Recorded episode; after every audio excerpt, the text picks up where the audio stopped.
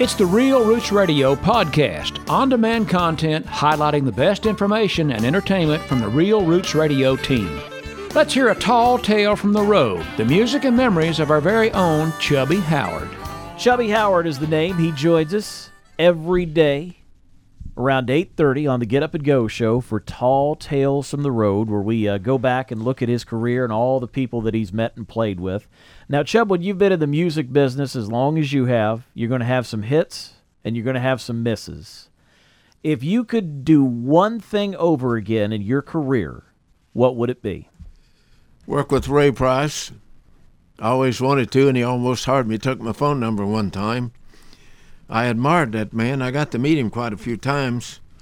And it started out, I met him in Nashville many years ago when he started. I've sat back in one of the dressing rooms years ago. I used to go to Nashville, me and Steve Lake, a lot years ago at the fanfare and different things. But that I believe that would be the man I wanted to work with. Of course, I told you Ernest Tubb and George Jones. And there's something else I wanted to do.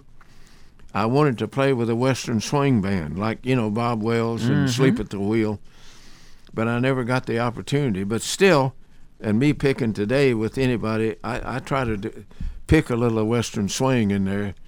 Uh, you, the, the way it works on your steel guitar, you got E ninth tuning and you got C6. E ninth tuning is used for the country songs, you know, like uh, uh, the other woman and all that stuff.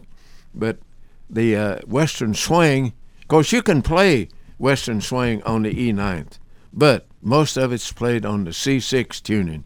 And they was the guy that I admired as much as anybody in the steel guitar world was Curly Chalker.